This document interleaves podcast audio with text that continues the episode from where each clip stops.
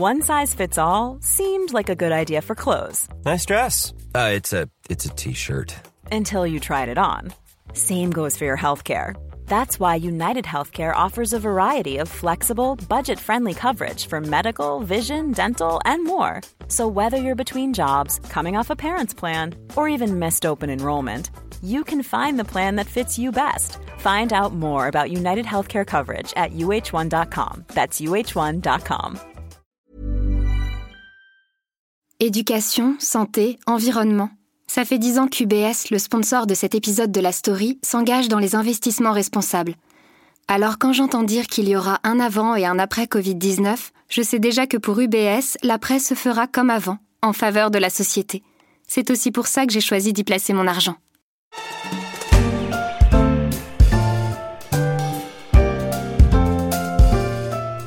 Pas besoin de calculette. À vue de nez, il me reste encore une petite quinzaine d'années avant de partir à la retraite à taux plein. Pour ne pas sombrer dans la déprime, écoutons plutôt les Goristes, groupe brestois de hardis retraités qui ont longtemps écumé les festivals bretons. Parkinson, Alzheimer et la prostate nous guette, nos dents et nos cheveux se déchaussent et désertent. Putain, on devient vieux et on taille en sucette.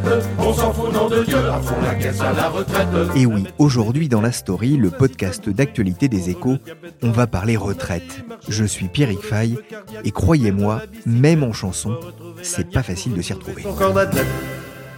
Travailler plus longtemps pour une meilleure retraite. La logique s'appliquerait au nouveau régime universel, le même pour tous. Travailler plus longtemps pour gagner plus à la retraite. Mais pourquoi? Depuis que je travaille, et ça commence à faire quelques années, j'entends parler de la nécessaire réforme des retraites. Les réformes passées ne sont-elles pas suffisantes pour sauver le système français par répartition? Et puis je suis tombé sur l'article de Solveig Godluc dans Les Échos. Réforme des retraites, le rapport qui va attiser les tensions.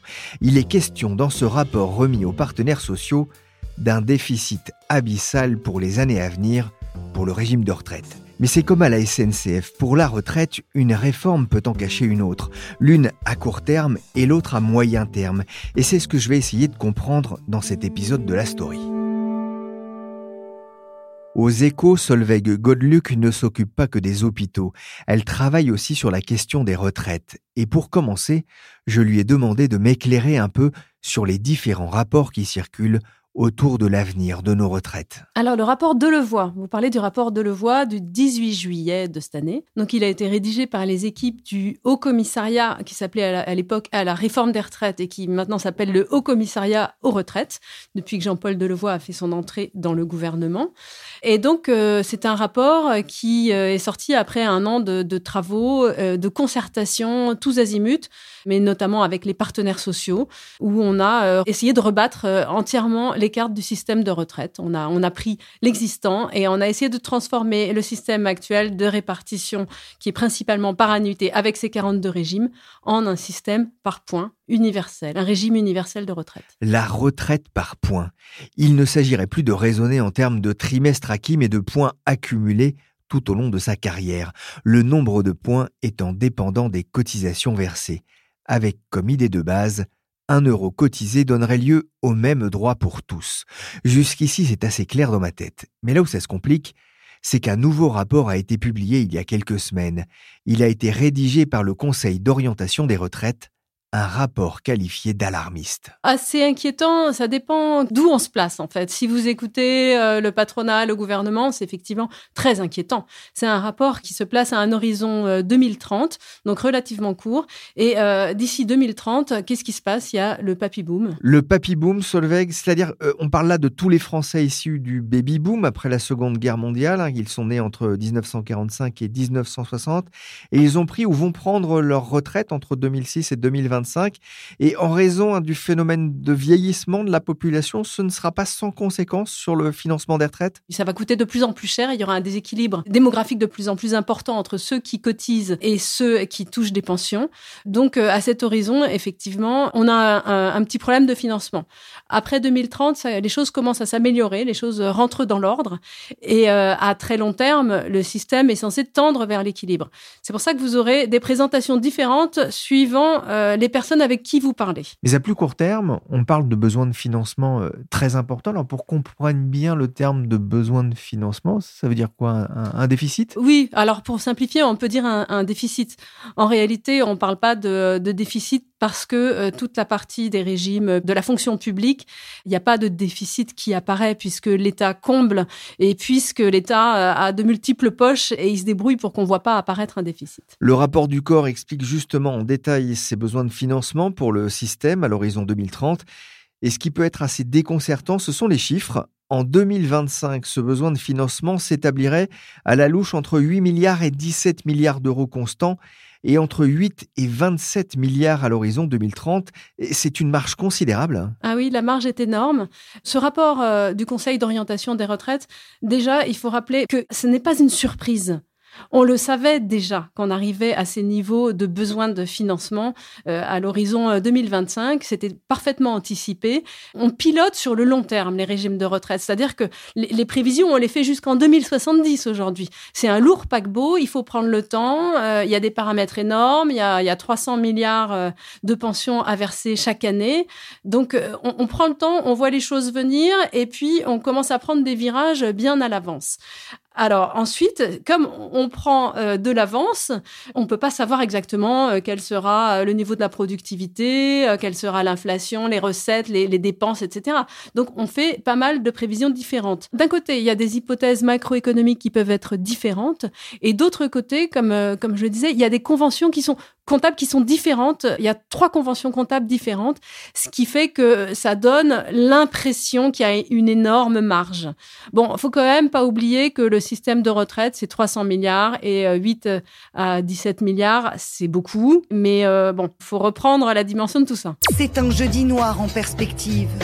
Une grève lancée à l'origine par la RATP, la Régie des Transports parisiens, mais à laquelle de plus en plus de syndicats s'associent. Le 5 décembre 2019, hein, la date est cochée sur pas mal de calendriers, soit pour manifester, soit pour poser une RTT. De plus en plus de syndicats de profession appellent à manifester, euh, à la RATP, mais aussi chez les infirmiers, les routiers, les avocats, contre le projet de réforme de la retraite qui va toucher les régimes spéciaux, mais aussi les indépendants et puis tout le monde.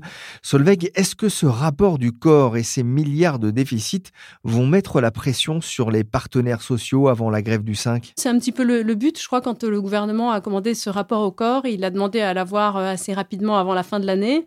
Le but pour le gouvernement, c'est de réussir à faire passer euh, des mesures d'économie dans le projet de loi euh, de réforme des retraites qui est censé intervenir euh, au premier semestre de 2020. Alors au départ, hein, le gouvernement voulait mettre ces mesures d'économie dans le budget de la Sécu qui a été voté cet automne.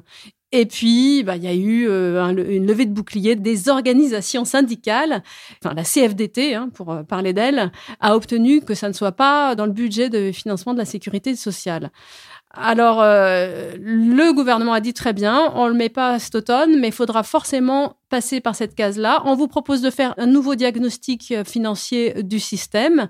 C'est le fameux rapport du Conseil d'orientation des retraites. Et ensuite, si nécessaire, on mettra des mesures d'économie en 2020, en même temps que le projet de loi de réforme des retraites. On comprend bien effectivement qu'à court terme, il va falloir prendre des mesures là aussi pour essayer de combler euh, euh, ce besoin de financement, ce, trou, hein, comme on veut, qui n'est pas le trou de la Sécu. mais est-ce que ça signifie aussi que sans nouvelle réforme plus globale des retraites, comme le pense le gouvernement, le système actuel de la répartition est condamné? Pas du tout le système de répartition n'est pas condamné. Alors, il y a deux réformes, hein, je rappelle. Donc, il y a la réforme systémique, c'est celle que voulait Macron au départ dans sa campagne électorale. Il, a promis une réforme, une remise à plat totale du système, une réforme censée être de justice. C'est le rapport de Levoix. Et c'est le rapport de Levoix. Et ensuite, il y a la réforme qu'on vient de nous promettre avec un ajustement des paramètres forcément douloureux euh, pour rééquilibrer les comptes. Mais c'est pour les rééquilibrer à court terme, en réalité, à moyen terme, on va dire, hein, d'ici euh, d'ici 2030, puisque à long terme, les prévisions euh, du Conseil d'orientation des retraites montrent que le système tend vers l'équilibre. Alors tendre vers l'équilibre, c'est pas forcément être à l'équilibre. Et bien entendu, on peut avoir un taux de chômage élevé et puis surtout un taux de productivité euh, assez faible par rapport euh, aux, estimations, aux projections qui sont faites aujourd'hui. Donc euh, la prudence voudrait qu'on fasse tout de même un petit peu attention à l'équilibre financier. Mais le système par répartition est loin d'être d'être condamné. Et d'ailleurs, je signale que le projet de réforme de Levoix systémique, lui, reprend la répartition. C'est un système qui a fait ses preuves.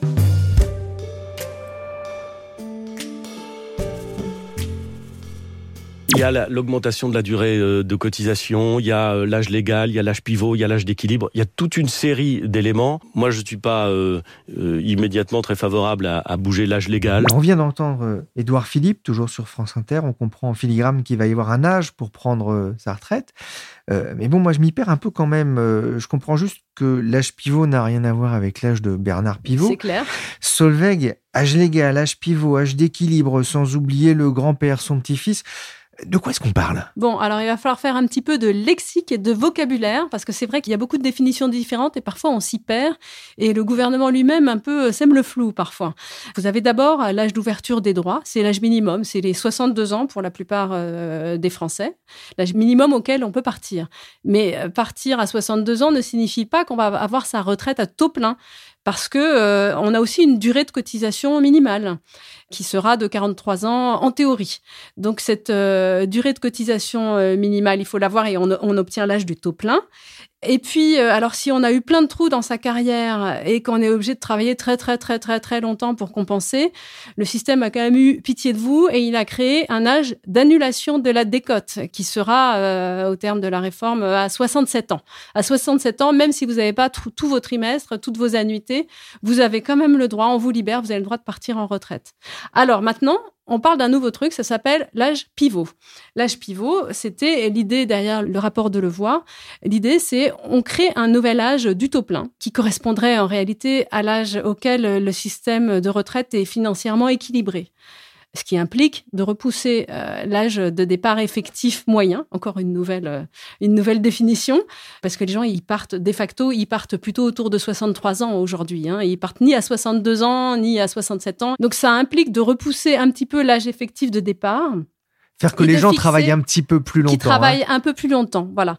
Il faudrait, euh, a priori, qu'en 2025, au moment du début de la réforme des retraites, pour que les systèmes soient équilibrés financièrement, qui partent autour de 63 ans et demi, 64 ans. Et ça, ce serait l'âge pivot. Et alors, je rajoute une subtilité dans la définition de Jean-Paul Delevoye.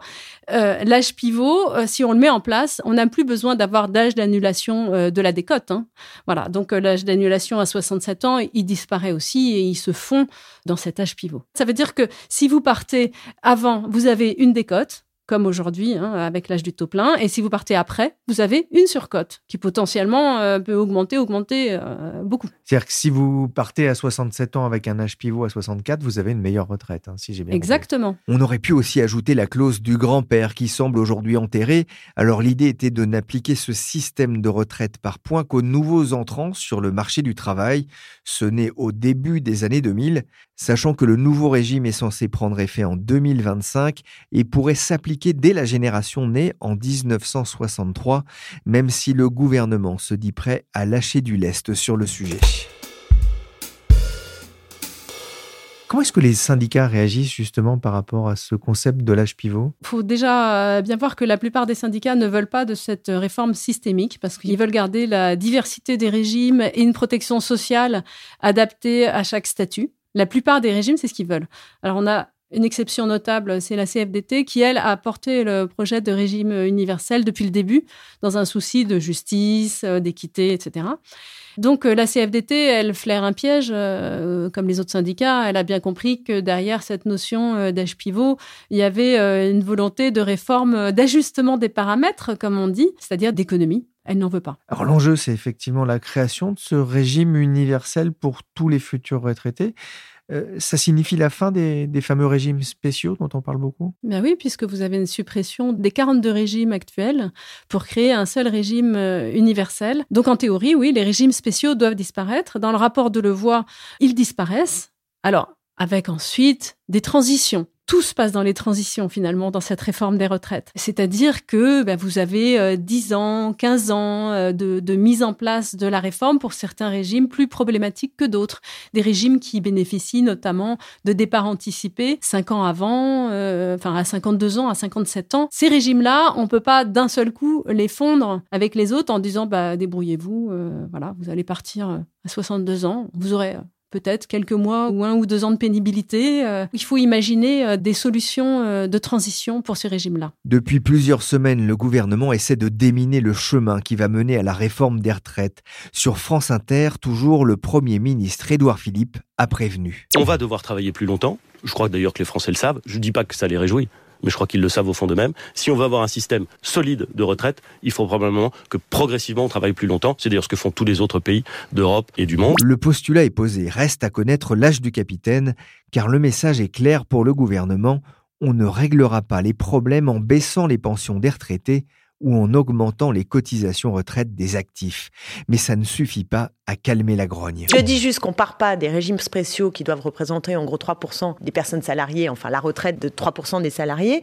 On va pas toucher à l'ensemble du régime des retraites au nom de 3% euh, qu'il faudrait peut-être modifier dans certains cas et encore. Interrogée sur France Info, Clémentine Autain, députée La France Insoumise, se réjouissait en tout cas à l'idée de revivre la mobilisation de 1995 aux côtés des Gilets jaunes et des avocats. 1995, c'est une référence. Les manifestations contre le plan Juppé sur les retraites et la Sécu. Alors Cécile Cornudet, vous êtes éditorialiste aux échos. C'est la principale crainte du gouvernement, un jeudi noir qui s'éternise? En tout cas, c'est une crainte parce que 95, c'était au même moment, sur le même sujet, les régimes spéciaux, et ça s'est très mal euh, terminé. Il y a eu euh, blocage de trois semaines euh, du pays dans les transports. C'est vrai que ça ressemble un peu à 95, les régimes spéciaux, les grandes centrales syndicales qui reviennent tous dans la rue, mais je dirais c'est 95 en pire parce qu'il y a en plus cette dimension 2018 euh, qui est gilet jaune, qui est violence, qui est comment ça va tourner. Si on a un million de personnes dans la rue, quand on voit que toutes les manifestations en ce moment se finissent par euh, de la violence, quel tour ça peut prendre. C'est cette incertitude, je dirais, qui est encore pire que le cauchemar de 95. Et toute la difficulté en termes de communication pour le gouvernement, c'est d'avoir euh, deux réformes en une, finalement? C'est une difficulté, parce que ça, c'est une difficulté qu'il n'avait pas prévue. Quand Emmanuel Macron, dans la campagne présidentielle, annonce sa réforme par points, les prévisions sur l'équilibre euh, des retraites sont positives, et il en fait un atout. Il dit c'est euh, le moment de repenser la réforme. Comment on fait une réforme en France? Eh bien, on va pas la faire sous la contrainte euh, d'une urgence financière, on va la faire en, positif, en essayant de montrer qu'il y a de la justice sociale patatras, euh, les prévisions se détériorent entre-temps, et ce qui fait qu'il doit mener les deux maintenant de front. Il y a une urgence financière et il y a un besoin de justice, ce qui fait que toute la pédagogie sur la justice s'est teintée d'un soupçon chez les Français de on nous vend euh, quelque chose de justice et en fait c'est sûrement pour faire des économies donc forcément je vais avoir à y perdre. C'est toute la difficulté en termes de communication. Vous constaterez avec moi que le 5 décembre est quelque chose d'étrange. Il va y avoir donc une mobilisation massive contre une réforme dont on ne connaît pas les termes exacts, ce qui est vrai. C'est simplement parce que cette mobilisation est avant tout la mobilisation de salariés d'entreprises qui relèvent des régimes spéciaux. Donc c'est une mobilisation contre la fin des régimes spéciaux. on vient d'entendre Emmanuel Macron, hein, le président pointe du doigt la question des 42 régimes spéciaux, de la RATP, de la CNCF, d'EDF, euh, des danseurs de l'opéra. Euh, c'est un peu provocateur. Il voulait provoquer à ce moment-là pour deux raisons. Parce qu'il sait que l'opinion est quand même euh, assez sévère sur les régimes spéciaux et sur ce qu'elle appelle des privilèges. Et donc il veut, il y a une bataille de l'opinion qui se mène actuellement. Là pour le coup, on veut être à l'inverse de 95 où on avait inventé euh, la grève par procuration. Là, l'idée, c'est de couper le plus vite possible euh, l'opinion des régimes spéciaux. Le seul moment euh, ces dernières années où l'opinion s'est retournée contre un mouvement, c'est au moment de la réforme des retraites. Les gens supportent pas d'être bloqués. Donc, en pointant comme ça sur les régimes spéciaux, il espère susciter ça. Et il y a autre chose, c'est que la manifestation est en train de prendre un tour politique qui dépasse largement les retraites. Et donc, là, on retrouve un peu cet esprit gilet jaune. Et ça, il n'en veut pas. Donc, en étant volontiers provocateur sur les les régimes spéciaux, il essaye de centrer euh, la mobilisation sur le sujet des retraites. Et d'ailleurs, selon un sondage de BFM TV, 53% des Français déclarent encore soutenir la mobilisation du 5 décembre mais ils étaient 64% il y a un mois. Alors la bataille pour l'opinion ne fait que commencer, mais Cécile, tout le discours de l'exécutif se fait autour de cette idée. On va dire la vérité aux Français? On va dire la vérité et en même temps on ne sait rien, enfin on sait peu de choses sur cette réforme. Je pense quand même qu'il y a eu l'idée que si on mettait peu de choses dans le débat, sous couvert de négociations, c'est vrai que c'est difficile de donner les arbitrages quand les négociations sont en cours, mais il y avait en plus l'idée que les Français n'auront pas d'objet social, politique euh, sur lesquels s'agripper pour descendre dans la rue. Et ça, il y avait l'idée quand même de prendre du temps jusqu'aux élections municipales pour un peu calmer le pays après toute la séquence euh, des Gilets jaunes. Et après, il serait bien temps de, de rentrer dans le détail. En fait, ça, c'est une erreur stratégique parce que dans le climat de défiance dans lequel on est, c'est pire quand on ne vous dit rien parce que forcément vous voyez le mal. Et on voit bien avec le 5 décembre que les gens vont descendre dans la rue alors qu'ils ne savent pas à quelle sauce ils, vont être mangés. Et ça, c'est ce qu'a essayé de rectifier Édouard Philippe cette semaine, de dire Bon, on vous donnera les arbitrages le 15 décembre. Mais nous ne reculerons pas sur cette réforme des retraites. Le président de la République, comme le euh, Premier ministre, ont affirmé à de nombreuses reprises qu'il était important de le faire. Mais pourquoi? C'est pas juste pour le plaisir de faire une réforme.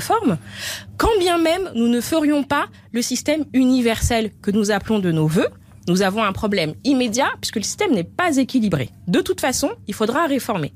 Dans les 20 dernières années, tous les cinq ans, on a réformé le système. C'est bien que poser des pansements sur une jambe de bois, ça ne fonctionne pas. On vient d'entendre ainsi Ndiaye, porte-parole du gouvernement sur euh, RTL. Le gouvernement est prêt à aller jusqu'au bout malgré la menace d'un conflit dur à partir du 5 décembre? Emmanuel Macron, politiquement, veut une réforme. Il veut montrer, et c'est ce qui se passe depuis six mois, que les Gilets jaunes n'ont pas arrêté son quinquennat. Et il pense, il l'a dit comme ça à des proches, qu'il ne peut pas aborder euh, sa réélection en 2022 sans avoir montré qu'il pouvait continuer à réformer. Donc il, veut pouvoir dire j'ai réformé les retraites, j'ai réformé les régimes spéciaux. Après, tout sera dans le comment, dans le quoi. Politiquement, il en a besoin. Socialement, il sent que c'est explosif. Donc, toutes les négociations sur le temps, euh, dans combien de temps euh, ce régime se mettra euh, vraiment en place, il y a beaucoup de choses sur la table. Là, déjà, Édouard Philippe a cédé quand même pas mal de choses, mais manifestement, autour du décembre, si le blocage semble s'installer, ils sont prêts à céder beaucoup plus encore. Oui, ils ne veulent pas aller au clash. Hein. Ça, c'est un message déjà qui est très clair. Bah, le clash aujourd'hui est dangereux parce que ça bloque le pays, puis parce parce qu'il y a toujours ce risque de violence. Donc euh, l'idée, c'est d'être extrêmement souple dans les modalités, dans l'application il veut juste pouvoir dire qu'il a réformé. Donc on lui laisse, euh, en, gros, ce qu'il explique à, ses proches, c'est qu'on me laisse la possibilité de dire j'ai réformé quelque chose, mais sinon tout le reste est, aménageable. Il veut politiquement le symbole euh, qu'il est réformé. Après, dans les modalités, je pense que c'est très, très, très ouvert encore. Merci Cécile Cornudet, éditorialiste aux échos. Merci à Solveig Godluc pour ses explications sur la réforme des retraites. La story, le podcast d'actualité des échos, a été réalisé par Willy Gann, qui est loin de prendre sa retraite, et par Michel Varnet, qui cumule comme moi quelques trimestres. Vous pouvez nous retrouver sur toutes les plateformes de téléchargement et de streaming. N'hésitez pas à partager cet épisode. Pour l'actualité en temps réel, c'est sur leséchos.fr.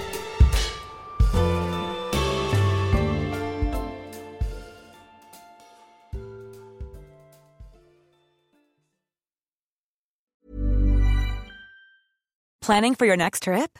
Elevate your travel style with Quince. Quince has all the jet setting essentials you'll want for your next getaway, like European linen, premium luggage options, buttery soft Italian leather bags, and so much more. And is all priced at 50 to 80% less than similar brands. Plus, Quince only works with factories that use safe and ethical manufacturing practices.